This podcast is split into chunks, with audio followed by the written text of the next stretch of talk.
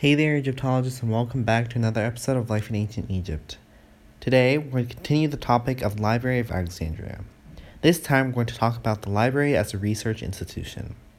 So, the library comprised of a peripatos, or a walk, gardens, a room for shared dining, a reading room, lecture halls, and meeting rooms. However, the exact layout is not known.